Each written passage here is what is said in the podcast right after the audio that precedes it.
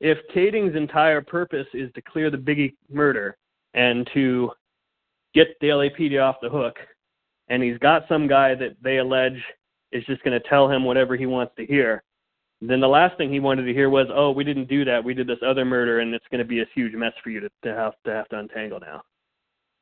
Because Right. you know, the, I, we didn't kill Biggie, we killed Tupac.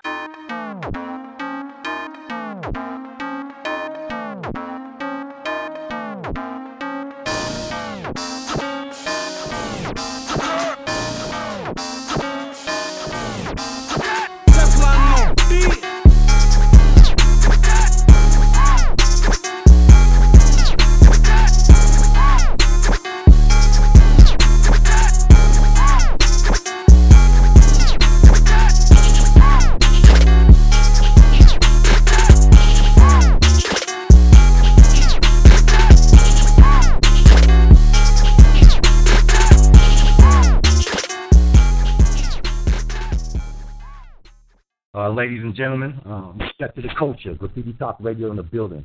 Today's guest is uh, murder rap director, producer Michael Dorsey. Great to have you on the show, Mr. Dorsey. Thank you. Thanks for having me. Definitely, definitely. Uh, shout out to uh, Big Fresh, Big Diesel on, the, on my co-host, and uh, let's get it popping. Hey, Uh, just want to know, starting off, uh, where were you born and where did you grow up? Sure. I, I was born in Orange County, California. So I was born in Southern California, out in the uh, the suburbs, in uh, kind of the Fullerton Fullerton Brea area. And then uh, for a time, I lived in rural Colorado on a farm. So I kind of got the best of uh, both worlds, I guess. And uh, then I went to uh, I went to school in the Phoenix area at Arizona State, and then came out to LA. That's what's up. Kind of all Hey, over the know. Southwest, I would say. Yeah. That's cool. Um, how, I mean, I know you. Did you go to film school to study your craft, or how did you I- get I didn't. into film? Okay. I didn't. I went to biz. I went to business school. I thought I was going to go into advertising. Uh, I thought I was going to write ads, uh, but then I realized that what I really wanted to do was make films. So uh, it's actually great. I, I recommend people that want to make films get some business experience because um, you know the hardest work is the logistics and the budgeting and the scheduling, uh, all stuff that you learn in, in business school that you, you usually don't learn in film school.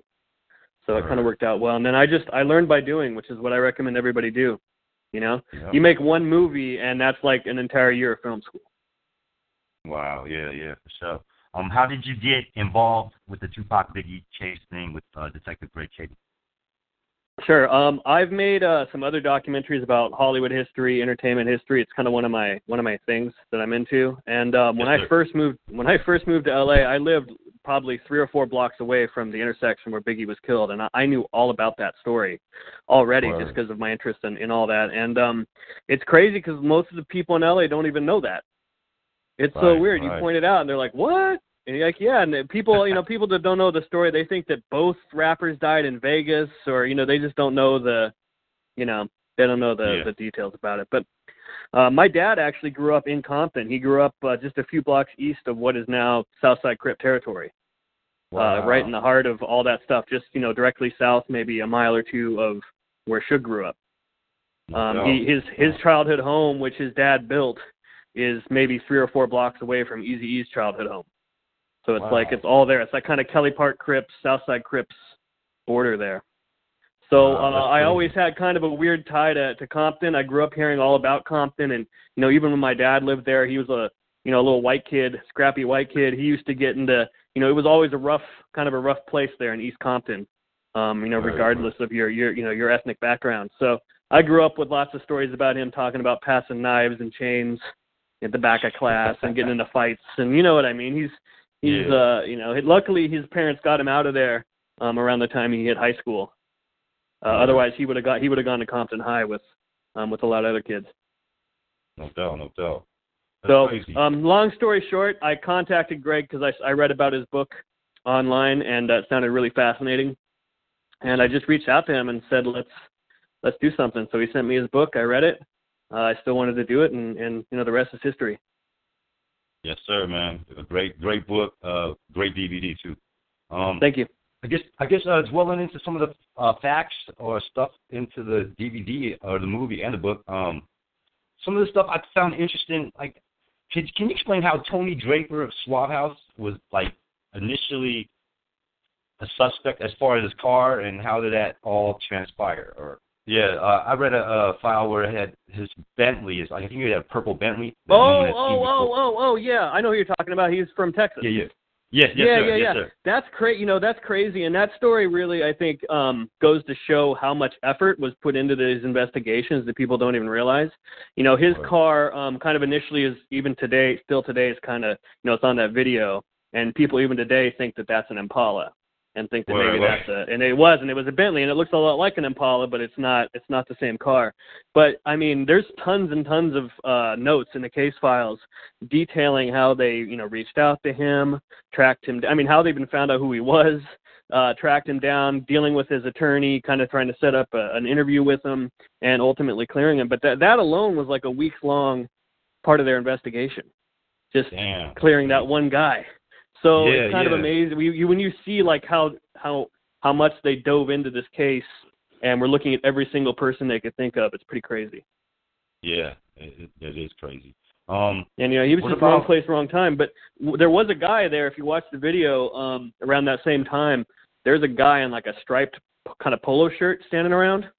Around Okay. the same time that he and his Bentley are there, there's a guy, kind of a tall guy with a long striped polo shirt that hangs low. That guy was identified by two members of Biggie's entourage as being one of the guys that was staring him down outside the, the Wow. Petersen that night.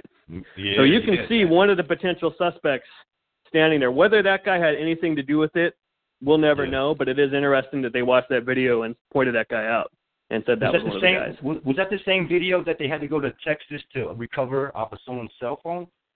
The Yeah, it was. Uh, well, it was from a yeah, it was from a video camera. There were um some some tourists who were from I think Houston, um, Yeah, who yeah. just happened to be in town, and I think one of them knew.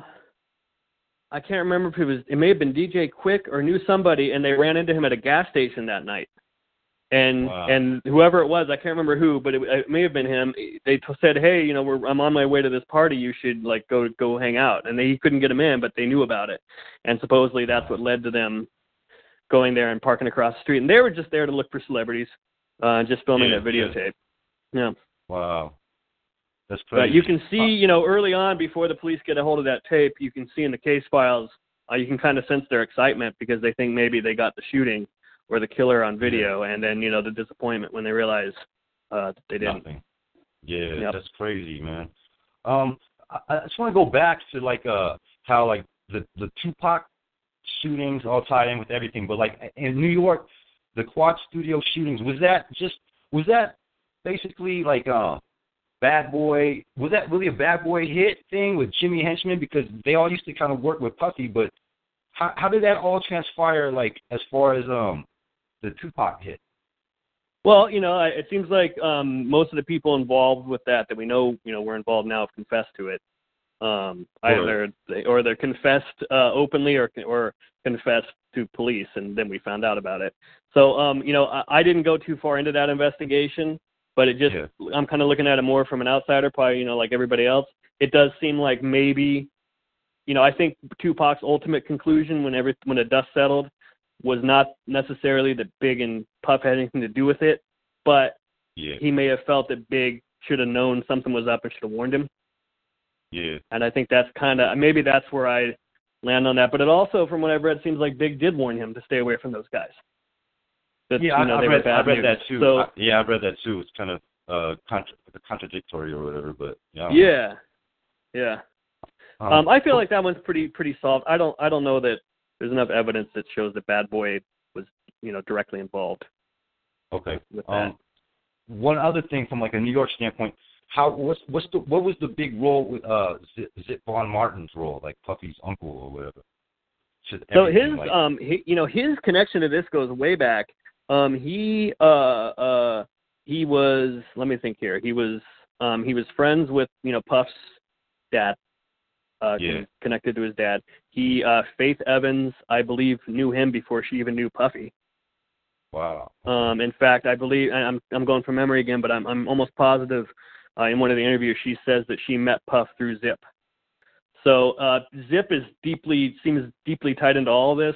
According to Chuck Phillips, Puff spoke at Zip's funeral, Yeah. even though they had had their falling out. You know, by the time Zip died. Yeah. And uh, I saw another thing where um, I don't know if they're still doing it, but for a few years after he died, they used to do a thing called Zip Code Day or Zip Day there in Harlem Yeah. on the anniversary around his death. And I saw a post from somebody uh, thanking uh, Puffy for dropping off vodka and T-shirts at the at the party, wow. just like the little like block party that they had for him. So, you know, connected, but but maybe wouldn't officially want to ever talk about it. How long was it, Mar- Von Martin, like in L.A. though? Was he already? He meant he had he'd been making moves maybe in the late early '90s, maybe. Uh, Yeah, well, he, LA, that's or- when he, you know, that's when he, he supposedly got to know Keith around '92 or '93. So he would have been Yeah. coming out already, and I think already he had, you know, business going on before then with some of Keith's, you know, one of Keith's associates. And then it sounds like what Keith claimed was Zip's main contact in L.A. went to jail, and Keith jumped into that role when that happened. And that's how that relationship started. And then over the course of those next, you know, year or so, he starts meeting Zip's contacts, and one of them is, according to Keith, Puff at, at that party in L.A. Yeah, That's yeah. how it all happened. Uh, all right. Um, So- what, what about? I'm just. I, I mean, I read on a thing. Uh, I think it was uh, De- Detective Kading had put on his uh, Facebook thing about how like he had, did a case. I don't remember in the '90s or something where he had a a, a car that was a a, ch- uh, like Yeah. a stolen car. What, what was that about? What, what was that? I- I'm trying. I can't remember the exact details, but basically there was a stolen car um, that he just randomly did the case on, and it turned out to be Zip's. I think Zip had been the victim in this car theft, and and Greg Kading had something to do. Just had randomly come across him by working on that case. So, yep, and that It's great. that, one of those crazy showed, coincidences. that kind of showed uh, that that that he had established residence in California though, like Yeah, way back then. I, you know what I um, mean? Yeah, absolutely. Yeah, I don't. He was obviously he. There was business going on from between New York and L.A. Um, Definitely. I mean, you can fill in the blanks on what that business was. Sure. And uh, and I don't know if you know Zip had like a, a residence out here, or if he was just you know staying at, with friends or hotels when he came out. But yeah, he it seems like he was going back and forth a lot, and obviously had a car out here. Yeah, for sure. Yep. Uh, um, and you know when Zip when Zip when Zip goes out to Vegas, he supposedly goes out in his Mercedes. So that's you know Y- there's yeah. another car that's out here. was uh was Foxy Brown really in the car when uh they made the the gun exchange? All we have on all we have on that is Keith's word that that's who was in the car with Zip, and then Zip told her to get out, and so they could have their their conversation. So I don't know if uh you know you know we you, you only go by Keith's word on that one. There aren't any other witnesses between him him Zip and Foxy would be the only people who saw that. right. Yeah. But it is a kind of a tantalizing detail in his thing, and a weird thing to make up if it didn't happen. I would say. Exactly. Like his interview, like a lot of you know, like I've seen like other people, like I, I don't know his name, but they just try to debunk it. But like what he said in that interview is just crazy, man. Like, um, can you explain like uh how they got the interview and where is Keffe D now? Sure. So you know they guys like Keith are not going to confess to something like this unless you hold something big over their heads. And Kading's uh, you know theory always is that there are a certain amount of times that someone in his position is willing to do in jail, and there's a certain amount of time they're not willing to do. And so the key was to to get enough years over him that he would have to cooperate. What's funny, and people that you know try to say that that Keith just made it up or that he was just telling them what they wanted to hear is you know Kading's original mandate was clear the Biggie case, solve that case. And they went after Keith because they thought the Southside Crips had killed Biggie over that supposed debt that was owed from Bad Boy. Right. So if Kading's entire purpose is to clear the Biggie murder and to get the LAPD off the hook, and he's got some guy that they allege is just going to tell him whatever he wants to hear, then the last thing he wanted to hear was, "Oh, we didn't do that. We did this other murder, and it's going to be a huge mess for you to, to have to have to untangle now." Right. Because you know the I we didn't kill Biggie, we killed Tupac. So you know if if you wanted to hear, if, if Keith wanted to tell them what they wanted to hear, he would have just confessed to Biggie. He would have had immunity for it, and that case would be closed. And LAPD would be exoner- exonerated, and that case would have been over in you know two years, instead of going on for for three or four. But they did that big drug sting on Keefe. They got a big case hung not over his head, not only his head, but hung over the heads of his uh, family members and other members of his gang. And we're like, it's not just about you; it's about all these other people that are going to go to jail too. And you either cooperate with this, or uh, or you go to jail. And by the way, it's a proffer deal, whereby if you lie and we catch you later, you go to you you do that time. In fact, we can then use your testimony against you. And that's Mhm. um, reportedly what happened to Jimmy Henchman. He had a Yeah. proffer deal that went on. There were several sessions, and then in court, I believe his lawyer claimed that he had lied at some point during that, and the law enforcement was like, "Oh, really? Well, cool. Then his proffer deal is voided, and now we can use those words against him." So it's not something that law enforcement takes lightly. So I don't know. I, I think there's a um, not just in the, the amount of details that Keith was able to offer up over the course of a, a two and a half hour long interview where they were really grilling him on the details, but also the fact that he knew that if he lied and got caught, that there- he just blew his one chance Right, to- right, right. to to to get out to get out from under this. Um, where Keith is now, uh, I've heard different stories. You know, he he did do some um, jail time last year for I think I think it was a a, a weapons thing. He had a gun on him and he wasn't supposed to uh, ha- be in possession of a weapon or, or something like that. But uh, he's out now. Um, I've heard he's still, you know, I don't think he's living in Compton full time. Um, supposedly Right. still goes back there from time to time, but you know, I, he's stopped doing his thing, whatever that thing is. Right, right. No doubt. Can you, can you Uh, I have. the- There is, by the way, there is a rumor out there. Uh, actually, more than a rumor. I know for a fact that he, uh, I believe, has given a second interview to another big uh, entertainment company. So we are waiting to to see uh, if and when that's going to come out. Um, Oh, a, a legit, a legit like formal sit down interview um, with a, a major a major company. Yeah. Oh man. Um, But you know, I, I I can't name that company at this time. It's still yeah, yeah. under wraps. But you know, and, and who knows? Things you know, th- projects get started and, and not finished all the time. So we're waiting to see if it happens or not. But um, I have two different sources that have that have confirmed Wow. Um, what was the what was the Orlando? You know, when Orlando Anderson went to the death death row offices to, I guess, like testify for Suge, and Keith D went along. How, what happened with that? Why did he even like agree to this? Well, Keith, uh, I don't know that it was at Death Row's offices. It was at the lawyer's office. And I, I don't know if at that time that would have been in Death Row's building or somewhere else. But but Keith went along, I guess, just to be with his nephew to get his back or to maybe be just a supportive of him, you know, kind of, you know, I don't know, emotional support or whatever. But Keith claimed that he was against that deal. He thought he was selling out to to, to do that. Yeah, I just thought it was super strange, man. I mean, maybe for Yeah. the money, but it was just it sounded weird.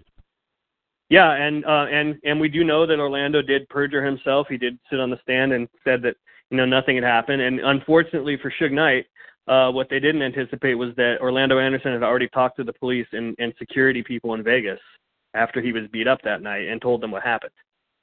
Yeah. So sure. law enforcement and the DA and the judge already knew the real story, and they realized he was changing his story. And of course, that looked suspicious, so it didn't it didn't work. Yeah. You know, had he not already, had he not talked to, you know, can, uh, uh, uh, casino security and police there that night that he got beat up and told them what happened, you know, maybe it would have worked. I don't know. Right, right. That's crazy. Um, can you uh talk about the alleged FBI following Biggie Smalls from New York to California the night that he got killed, and actually being photographed that were shown as like little C's of them being. Uh, like, say that again. leaving- I'm sorry. Say No, that. the- say that again. uh, could you like uh, explain or like detail anything about the FBI investigation, or I think it might have been ATF investigation on Biggie Smalls, and they followed Yeah, him sure. from New York to Yeah, there had been a um I think this was tied in. There had been a raid on his home there in New Yeah. Jersey. Um and you know, I think we posted some of the photos from that before that shows, you know, some of the guns that they found and stuff. So um Yeah. apparently there was an investigation, an ongoing investigation going and they just had them, you know, under surveillance. And that's according to Keith the reason that when he walked up to Puff at the party at the Petersen that night that Biggie died, he claims that Puff was like, Hey, the FBI is all over me. He doesn't we can't be seen together. Oh snap! Wow, that's crazy. Yeah, yeah, and it's and when Keith told that to the investigators at the time, which was not Greg. That was an earlier interview back in the '90s that he that they brought him in on. When he said that, they were you know they were kind of shocked that that Puff had allegedly said that that he knew the FBI were all over him and stay away. Wow, that's that's crazy, man. That's crazy. Um, what about the uh? Do you have any like I guess would it be like information or anything about the like while Death Row was going on and everything? So I think before Tupac, did Tupac uh, did uh, Suge Knight have multiple contracts on his life by Southside Crips, or was it where did the beef actually originate? Did it happen before Tupac or after the Tupac thing? Um, there was a time that you know early on when things were good. I know this because um, uh, uh, there's there's I don't I'm trying to think of when the actual timeline of events was. I think Tupac be, before the the Southside Crips and the mob really I think got into it. Tupac was already at death row. I could be wrong, um, but it seems like there was a time because I've heard it. I've heard a claim that um, from somebody associated with um, the mob, Pirus, that this is kind of going to sound shocking, but Orlando Anderson actually ran into Tupac at the Beverly Center and uh, and talked to him. What? and said and just walked walked up like a fan and said I'm a big fan of yours because um, you know Orlando Anderson was into the music scene. And and supposedly Orlando Anderson was a fan of Tupac. and was listening to Tupac on his stereo when he got arrested after uh after Tupac was shot. Damn. And supposedly, and they think this may have been more kind of gallows humor, you know, dark humor, uh, driving around Compton with Tupac blasting after Tupac was shot. That's crazy. That's kind of a, you know, kind of being ironic. But the, the to go back to your original question, the beef um, seems to have been centered on two things. One, there were stories that you know Mob Piru were were dating Southside Crip women. Okay. And you can imagine, uh, you know, the mob are suddenly getting all this death row money and cars and jewelry. Um, you know, they you can imagine they were players on the streets in that neighborhood, and those neighborhoods are not far apart from each other. So you can see how that would cause problems. And then separately, there was a beef between uh, Trayvon Lane and Orlando Anderson. Okay. And uh, we came across a poem written by a known Southside Crip associate about that beef, uh, alluding that it had started back in high school. Wow, that's crazy. And what I've heard about that is, um, without giving away too much um, confidential information that's been been given to me, but basically, Trayvon Lane got into it with a Southsider, beat the guy up. There was already kind of that rivalry, anyways. Orlando Anderson, for whatever reason, took it upon himself to get payback and then fast wow. forward and then fast forward and there's the Lakewood Mall incident where he yeah. you know Trayvon Lane and two other mob are at that Foot Locker and Orlando Anderson's got you know six to nine Crips with him so they got numbers and they took advantage yeah. of that situation and, and assaulted him and took his chain and from what I've heard now from multiple sources all of Death Row knew about that incident with the chain getting grabbed and all of them took offense to it at that point it wasn't just Trayvon versus Orlando Anderson. It was all of the mob and Death Row Associates versus Orlando Anderson because that was like an assault on all of them, basically. Wow. To to take yeah. that chain that you know they considered sacred. Yep. So they already decided before they even saw Orlando at that MGM. It was already decided next time we see him, it's on. So when they yeah. saw him at that night at the MGM after the fight, or Tupac knows full well about this. He's friends with Trayvon. He knows about it like everybody else does, but he doesn't know what Orlando Anderson looks like. He just knows it's a guy named Orlando Anderson. So right. all of a sudden, the crew spots Orlando Anderson standing there in that elevator lobby, or or passing through it, and you know it's like a, they group up, and and Tupac's like, "Who's that?" And Trayvon has that famous whisper in the ear, "That's the guy. Yeah. That's Orlando Anderson. That's the guy." Not go beat him up for me. Just I'm filling you in. That's the guy we've been looking for and on his own, Tupac just takes off. Wow. And you know that set that kind of locked his fate when that yeah. happened. But you know, I think Trayvon has been unfairly criticized uh, by people who kind of jumped to conclusions. And I know some of the people that have criticized him publicly that were with Death Row allegedly did not get along with him anyways. So there was already, yeah. you know, there's these internal feuds that motivate people to say things um, that you may not you may not know about. But right. Yeah, was, uh, you know, like uh, the game says, it was all over a death row chain. What did did you know? Because I I read that um that they had a bounty for that chain. Did did uh did it ever get back to uh, death row uh, the bad boy hands or was it just? Uh, I've the- never heard anything. I've never heard anything about that. Um, whether the chain ever, was, whether any chains ever made it back to to them. Um, I only know the claims. Um, we have a you know that confidential informant uh, that claims that there was a bounty, and Danny Boy um, has also Okay, yeah, said in an interview. He he said in an interview with Vlad TV that there was a bounty. I think he claimed the bounty was like seventy five thousand dollars or some crazy amount. Yeah, Um, right. in the mo- in the movie in in the movie the informant that we referenced I think said it was five. Okay. Okay. Uh, but yeah, there's at least two different witnesses who claimed that that, that was a, a real thing. Right. Man, crazy. Um, what about uh? I, I read in another thing, man. They said Orlando Anderson was in Atlanta the night that uh, uh Jake Robles got shot or killed. Is that is that Yeah, that's- actual? Yeah, that, well, uh, it's based on uh, a witness. There was a um, the nightclub security guard that was working that night was an off-duty Atlanta police officer. Right. And when uh, Russell Poole and um, I think I don't know if it was Dick Martin or Miller, one of his partners on that case, they flew out to Atlanta to interview that security guard. And when they did that, they took pictures of the Southside Crips with them because they had heard these rumors about Southside Crips being associated with Bad Boy. Um, and they showed him pictures of they showed him a photo of Corey Edwards and they showed him um, the video of the from the MGM of Orlando Anderson.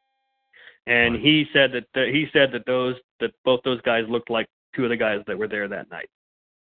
wow. Um, Crazy. so it's based off that you know one guy's ident- identifying of a bunch of people that he saw, but at the same Yeah. time, it can be argued that you know law enforcement is trained to um, observe things closer than your your average citizen is. So I think there's a little bit more weight to his his testimony than just your your average person. Definitely. But it is all based on just that one guy's IDing. Yeah. Okay. Yeah.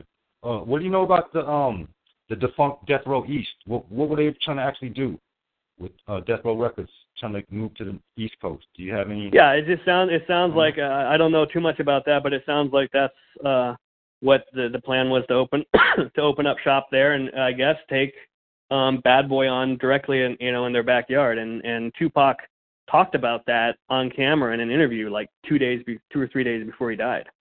Yeah. And he was kind of bra- kind of bragging about how they were open going to open up Death Row East and he was in New York when he said that. Yeah. Was that also like a? Was that also like a? I mean, some people say it was like a front because they was trying to, uh, you know, move whatever the, you know, drug pipeline or anything. Was Yeah. that was that far fetched or was that kind of close to the truth or? Yeah. I I haven't heard anything about that. Okay. Right. Right. Okay. Um, Uh-huh. the only thing I, I- the only thing I ever heard a story about, um, is as far as you know, drugs and death row were concerned, was um, the um, photographer for Death Row um, was a, a woman who um, she claims that uh, somebody who worked there um, that she knew was selling uh, marijuana out of the you know out of the the building, and she confronted the girl about it and, and got the crap beat out of her Damn. over it.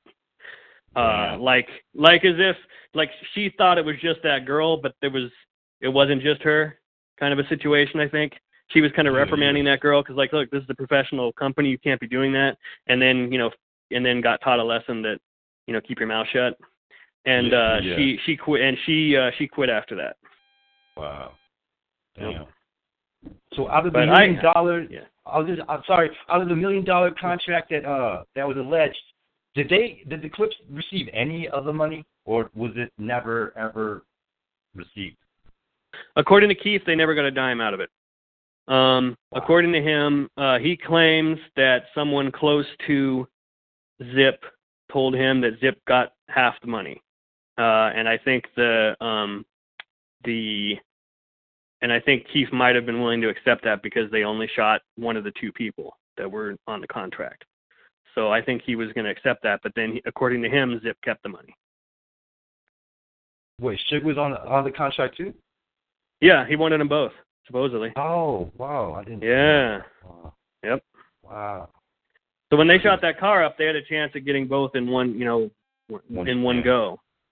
and they only they only got one of them. Yeah. So.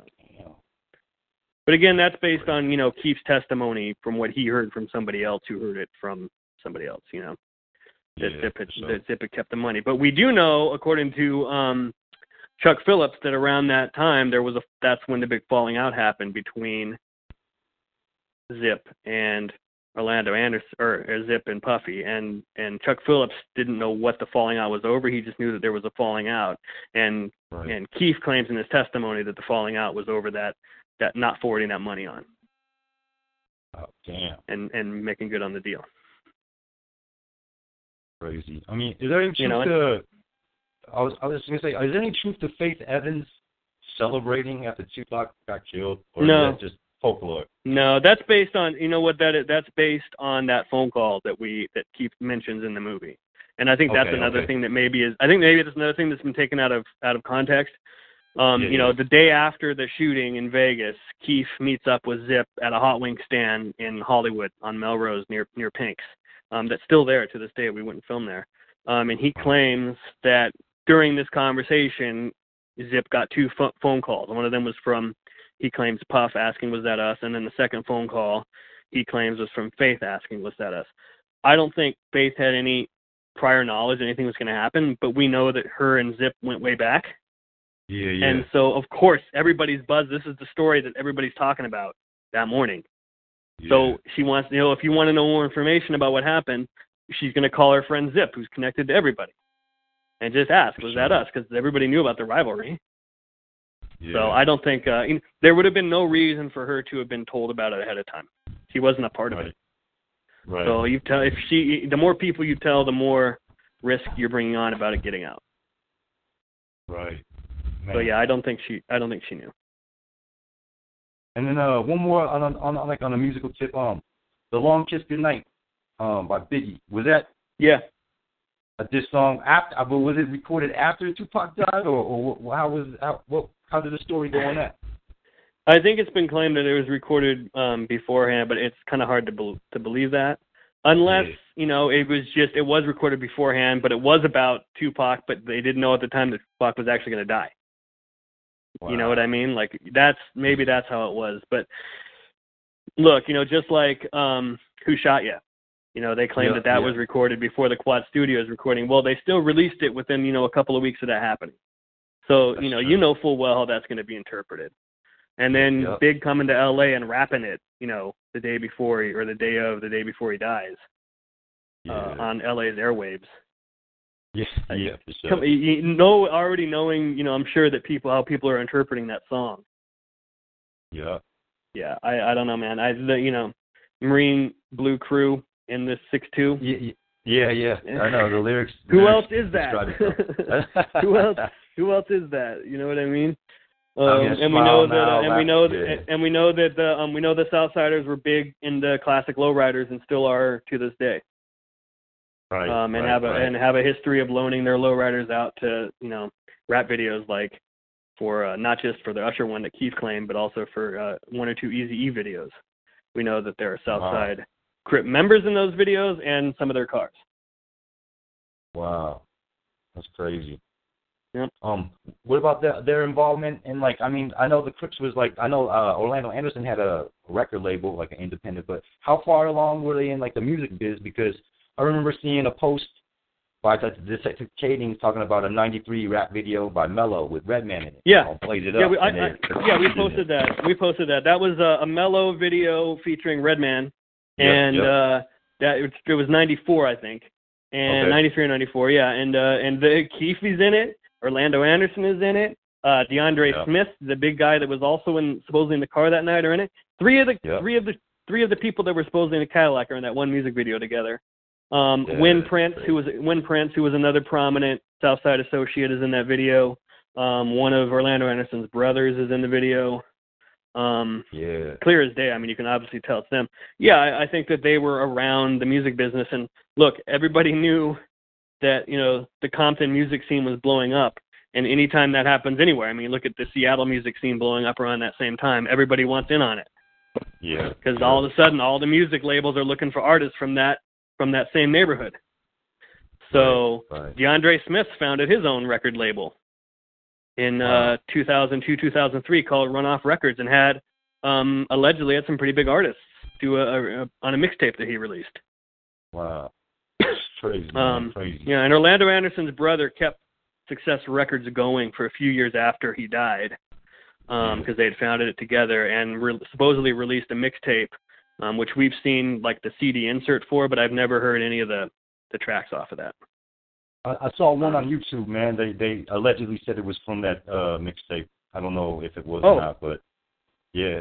If I find the link, Yeah. I'll link it to you. You know what I mean? That'd be great. I, I've heard a couple of tracks that were off of DeAndre Smith's, but I've never heard uh, anything off the Success one, so that would be awesome. Yes. Um, and I know one person one person uploaded a uh, track by a group called Young Guns that has Uh-huh. uh, DeAndre Smith allegedly doing the intro at the beginning. Wow, that's crazy, man. That's crazy. so you know they they were uh, turning some of their uh, money that from their business from from Orlando Anderson's lawsuits and trying to get into the the music business. Yeah. Definitely. Do you, do you think they would ever have gotten like if they had uh the record label would have gotten pretty big? Do you think they would have maybe secured Biggie for a song if you know like if he never got if he got killed or anything Um, or Uh, you, you know what, man? I think after um, if Tupac had lived and everybody had lived, maybe. But once you know, once all that went down, they wouldn't. Uh, nobody wanted association continuing with with the Southsiders at that point. wow yeah because it, it but seemed like um, if everything had stayed good, you know, maybe. Yeah, because was wasn't he pretty close to the the, the Southside Crips? At least some of them. Uh, Biggie. It just Yeah, like was like um, at the basketball park or basketball game at Dominguez Park or something, and doing Yeah, Dominguez Hills uh, Community College. Yeah, um, which if people don't know geography, Dominguez Hills is maybe five miles from Southside Crip neighborhood. Um, Wow. it's kind of crazy to think that Puff and Big were practically in their backyard. That you know, the, the morning that Big died.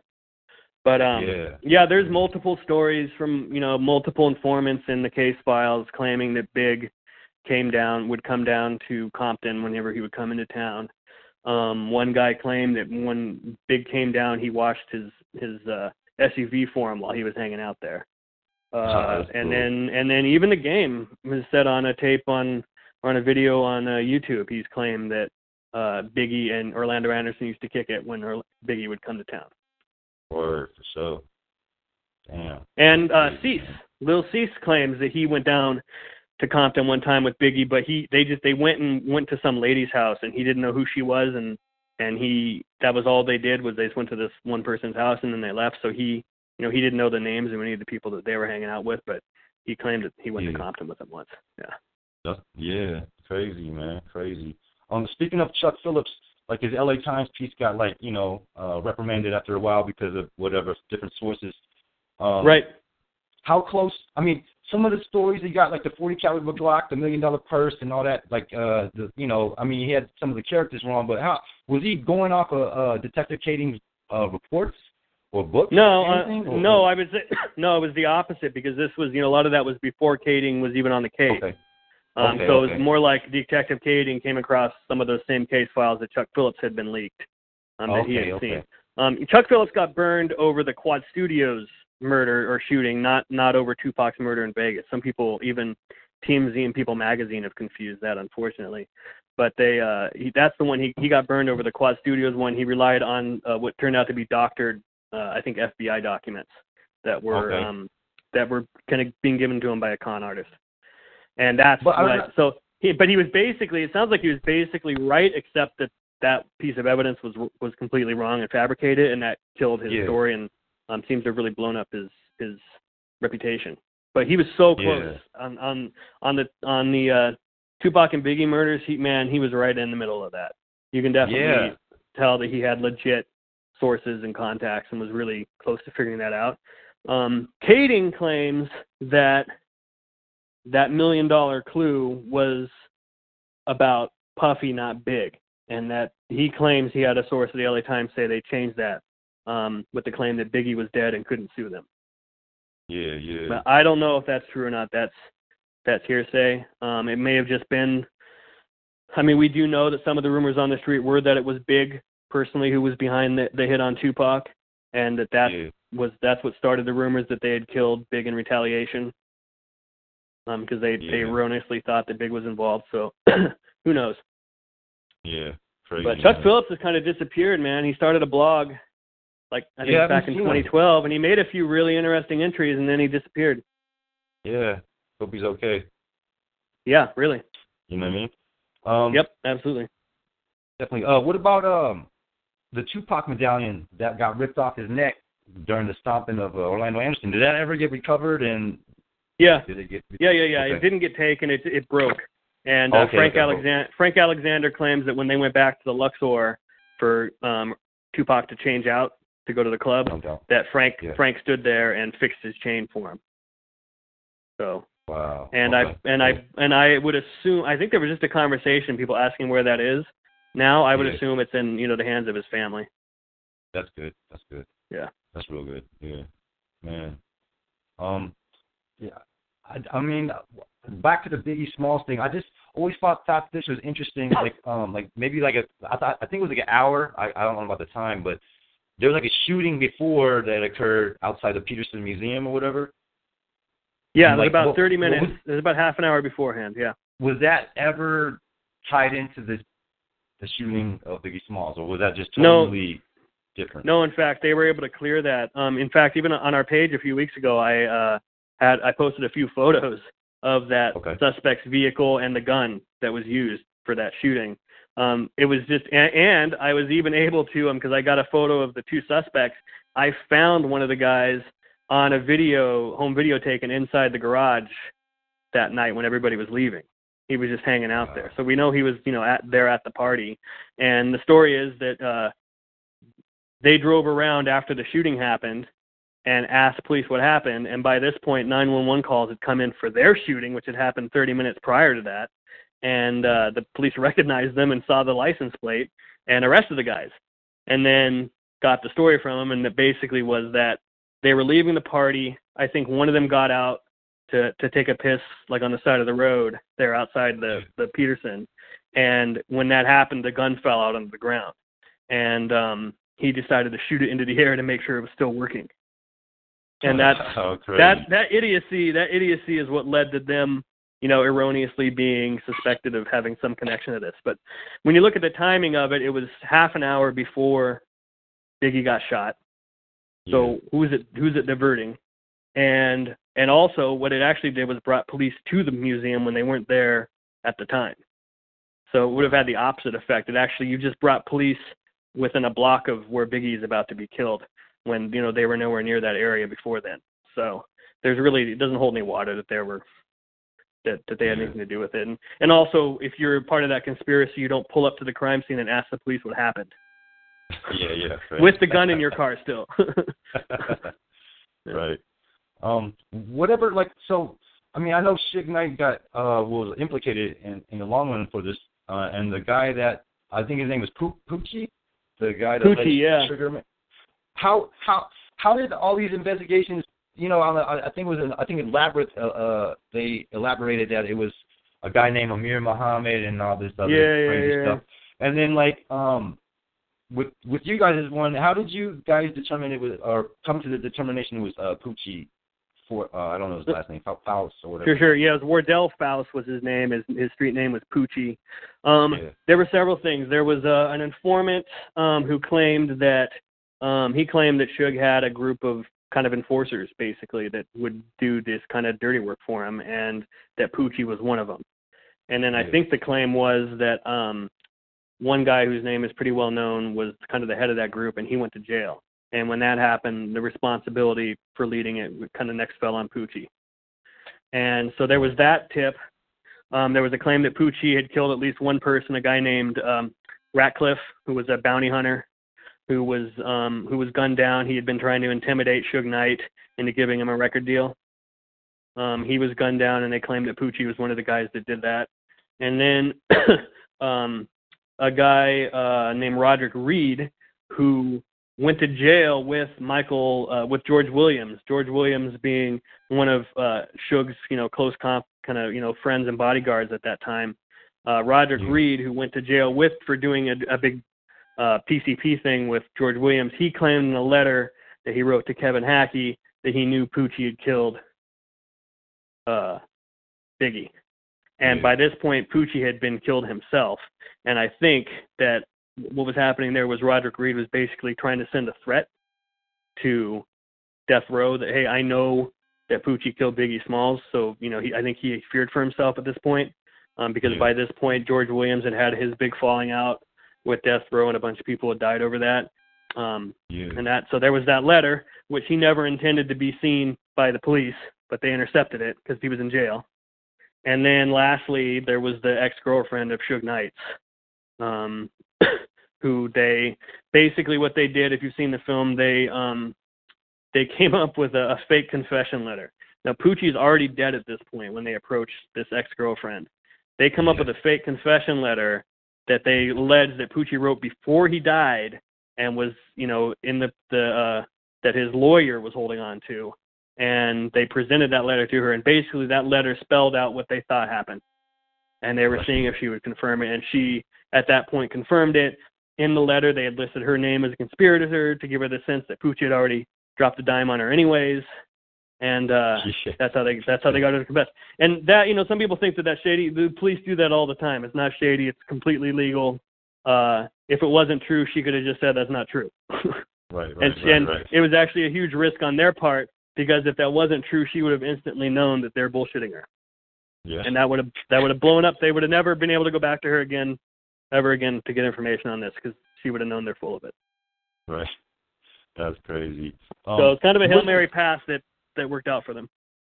Where it wasn't in the book or the DVD, but can you kind of go into like uh the George Williams and like how he fell out with the death row thing? And you, I mean, I've seen a picture where uh Suge's with uh, his like main henchmen, and like I think all of them are dead in that picture except for Suge. Yeah, yeah. You got the um, McDonald brothers, you know, are dead, uh, or at least Yeah. I know for sure Buntry is. Uh, uh, basically, what I've heard about that was that um, I think Suge accused George Williams of stealing Okay. from Death Row, and I think George Williams' reaction to that was that he there was a rivalry kind of for Suge's attention among all those guys, and I think he thought that McDonald, uh, Buntry, and some of the other guys had um, put that bug in Suge's ear just to get him out of the picture.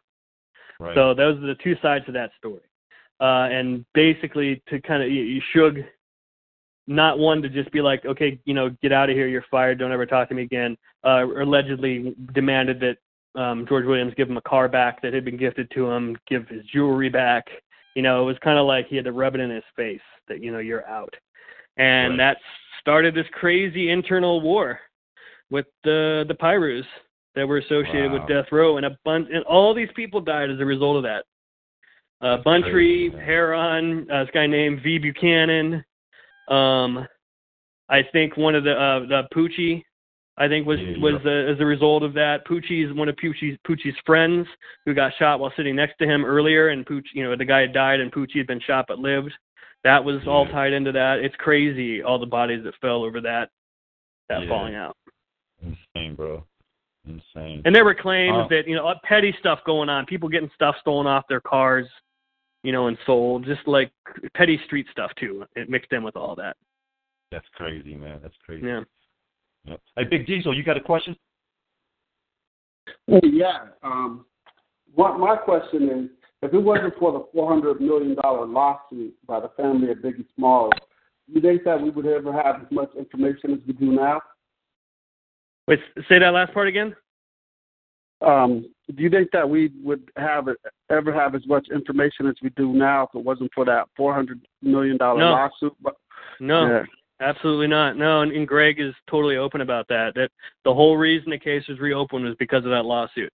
Um, I think what people misinterpret though is they think, oh, well, they opened the case just to clear the cops of doing it. That's that's not true because they had already been cleared. Um, the internal affairs investigation had found um, no evidence to, that could press charges over, and then um, the FBI had already run an 18-month investigation themselves into Poole's theory, and it also closed that out with with nothing being found. So they LA LAPD already knew that their people didn't have anything to do with it. The problem was the threshold for proving something in civil court is much uh, lower than it is in criminal court, and you know just like how um, O.J. Simpson was found not guilty of murder, but then lost a civil trial against the victims' families. it's much Yeah. easier to get a judgment against you in civil court. And so they needed they needed to prove once and for all in a civil court that this never happened. And so that's why they were like, screw it, we're launching this federal investigation, uh, and we are gonna uh, find find out who did this. That's the only way to get us off the hook is to finally solve this thing. And that's and that would have never happened if you know tribute to um, Biggie's family, his mom and his his ex-wife, for continuing to uh, I guess ride for him and trying to get justice for him and filing that lawsuit because it never would have happened otherwise. And uh, I know uh, Biggie's mom, Voletta, is uh, on the record saying that she believes everything in the murder rap book when she read it years ago. Yeah. And uh, her daughter, uh, Biggie's daughter, recently on Twitter um, posted a couple of posts about uh, murder rap in support of it, saying that she'd finally watched it. That's dope. Wow. Good. Do we have any new revelations since the film? Um, new revelation. You know, I just keep the the Facebook page really has been like a kind of like flypaper. Um, it's been like a place, a hub, a kind of a central hub for everybody to come that has had anything to do with this case. And we've been contacted by so many people, um, people on both the death row side and the south side side, um, Yeah. with additional information. And some of that we can share, and some of that's in confidence. Um, I was contacted by one of the um, outlaws through Twitter, ooh. thanking me for making it. And, uh, that was told to me in confidence. So I and I promised the guy would never reveal, um, you know, his name. But he basically said that it's what they had always heard had happened, and but hearing the guy confess to it closed the case for him. Wow. So it just it was icing on top of what they already kind of suspected had happened all along, anyways. So it's been rewarding to get just everything I've heard has just been more, uh, more and more reinforcement of uh, of the theories that are put out in, in Murder Rap. Um, and then away from Murder Rap, just by total coincidence, literally five minutes before this interview started, we I got the green light to make a, a huge, huge, huge announcement. You guys are literally the first people to hear about this.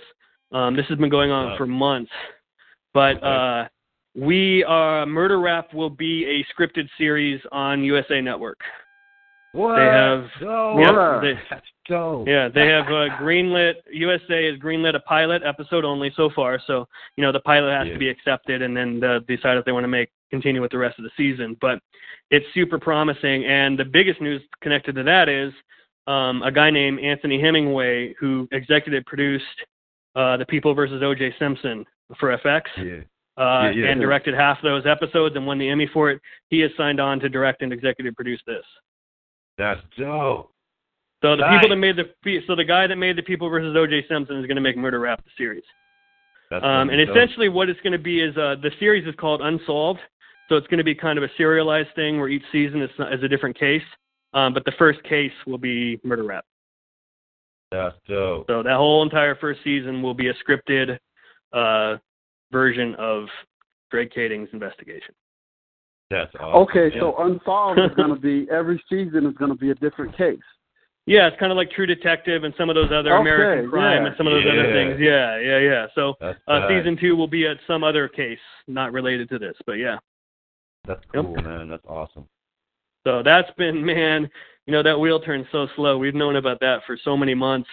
And, you know, you can't say anything. Deals that were signed, you know, a long time ago, and you still can't say anything until the network announces it. But it, it went live out through all the entertainment media um, just a few minutes before we started this call. Awesome, man. That's great. Awesome. Yeah, we're Hey, uh. Fresh, you, Fresh, you got a uh, question? Yeah. Uh, you know, one of the things that I liked about the the documentary, it debunked a lot of those conspiracy theories. You know, and uh, well, my question is, knowing what you know now, uh, what what's your opinion on some of those elaborate outside theories, knowing the facts that you really know? What what is it like now to look at those theories, knowing what I know now? Yeah. Um, Even- yeah. even when you was hearing them then, you know. Sure. Yeah. Look, uh, I tell people um, watch or read Labyrinth and watch Biggie and Tupac from Nick Broomfield. They're they're good. Uh, Labyrinth is a good book, and uh, Biggie and Tupac is a, a good film in so much that you get to see and hear a lot of these characters that you've only maybe heard about, like Yep. Kevin Hackie and and those guys. Um, they the conclusions were wrong, unfortunately, because um, no disrespect for Russell Poole, was wrong. Uh, that wild goose chase that he went on with his investigation uh, sank sank this whole thing, and they never fully recovered from it. Yeah. Um, you know, the, just just looking at like the what led him to point at Amir Muhammad and Yeah. how much how much was withheld from the public that debunked Yeah. that that they knew full well existed. You know, they, they I know he listened to that tape of Amir giving the or of Michael Robinson giving out that name Amir, and I know he would have heard Michael Robinson describe the guy and realizes nothing like some freaking mortgage broker from San Diego who went Yeah. to the University of Oregon. He's not a Compton bodyguard driving around in a stretch white limousine. And he would have known that Michael Robinson didn't know any details about the shooting. He thought it was an automatic weapon. He thought they were in like a, I think a SUV. I, I mean, he basically got nothing right, but he threw out five names, and one of those names appeared on a sign-in log to visit David Mack, the the, the convicted bank robber cop in prison. That that name Amir is the only link they had. And then and then they lied again by omission with that login sheet where they said that Amir had used a fake social security number. Yeah, he did. But he put down his correct driver's license number. Amir Muhammad was his legal name. He put down his correct uh, address. That's not someone who's trying to hide his identity. You don't put Right. down a fake social security number that but then put down your real driver's license number if you don't want to be found. And he explained to uh to I think the Wallace Estates attorneys that the whole reason for that was he didn't want people stealing his identity, and that's how you steal people's identity is with their social security number. yeah. And he's in a jail. Who knows who else is going to see that log? He Yeah. didn't want anybody to he didn't want anybody to steal it. So, if everything else in that form was fake, I would say yeah, but it wasn't. So that the, the theory completely falls apart, and it really pisses me off that that was withheld from the public, and that people were um, basically lied to by omission in order to direct them in one to toward, toward the theory. You know, I tried to put out, I try to, in murder rap when I didn't know something for sure, I either didn't put it in there or we left it open ended and let people decide Yeah. for themselves, for sure. which I think is the way to do it. Yeah. Mm. And you know, there's just every day it seems like there's some new twist on some crackpot theory out there. You can't even keep up with it. And I just want to be like, dude, it's I just want to be like, it's done. Stop. No, You can stop now. no, I would just say this. Look, I mean, look, I think if you're going to put a theory out there about Tupac's murder, if that theory doesn't end with Orlando Anderson did it, I, I feel like you're just wasting your time. right. Exactly, because I remember uh, years ago, I got a, I got some cousins that stay out there on the West Coast, and we had talked about this back then, and uh, the the Tupac case that came up, and he was like, "Hey, man," he said they saying what they saying on TV. You know, the media don't know, but the streets know. He said the streets Right. already know who got him. That's right. Yeah. Yeah, uh, MC Eiht did that great interview with Vlad TV uh, a few months ago Yeah. where he he said that he's like I knew Keefe, he's like I knew Orlando Anderson, and he said that. And Vlad asked him, "Is what was said in Murder Rap what you heard?" And he said, "Yeah." And he said the same thing. The streets talk. Streets always knew who did it. It's people outside looking in that are starting to you know figure it out finally. All right. All right. That's another well, thing about nice about putting Murder Rap out now is I think it's kind of given people the okay to talk about it now because the information's Yeah, already out there. Isn't the statute of limitations almost up on everything, or? or Uh, the well, um, there's never there's no statute of limitations on murder. okay. So to this day, if they, you know, um, to be perfectly honest with you, Keith has to be careful what he says, um, Yeah, because his speech is only protected from that session. If he had said something new the next day that implicated him, they could have charged him. So, Right. Right. um, but but like Kading says, it's it's highly unlikely that you know there will ever be charges for this, but not because any statute of limitations have run out. They if something came up, they could still charge people. right. Uh, Right. Well, well, Puffy and Suge. Well, I mean, you know, will they ever? They will never be tried, right? Or indicted. Uh, I don't believe so. I don't believe so. No. Yeah. No, never. Uh, here's the problem. The, the best chance I think that this had of being solved was that that kind of like sweet spot moment in 2008, 2009, when Yeah. Zip Martin was still alive, and Kading was getting all this information. Now Zip's dead, so that's another key witness that's gone. Yeah. Um, yeah, that was their big chance. Now, you know, Suge's in jail. He's not going to get caught talking about this now. You know, Yeah. whereas if they had gotten that wiretap they were applying for, they might have got him on on something. Who knows? yeah. So I that ship that ship I think is sailed just mainly because too many people have died off since since that happened. Damn.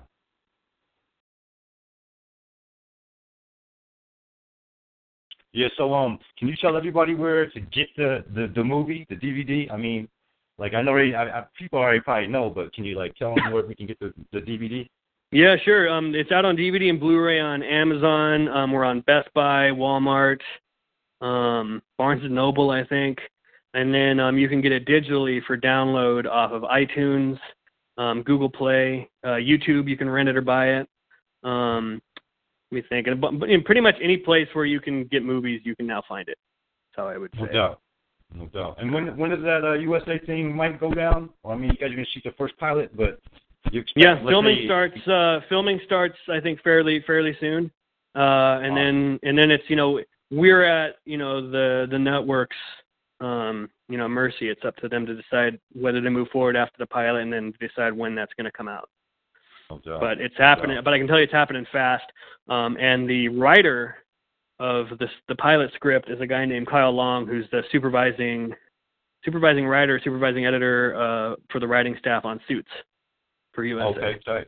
Yeah, yeah, Yeah. That's good then. That's good. So, Cool, big man. people, big people involved all the way around. Y- y- Yeah, for sure. I mean, well, thank you for your time, man. Uh, thank you for your time. No Mr. Michael problem. Dorsey.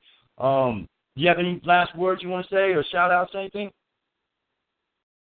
Uh, no, man, we covered it, dude. Just if you haven't seen the movie, go um find it. It's everywhere. That's that's that's what's up, man. Thank you very much, man. All right, I appreciate it, guys. Thank you. Peace. One. All right, bye.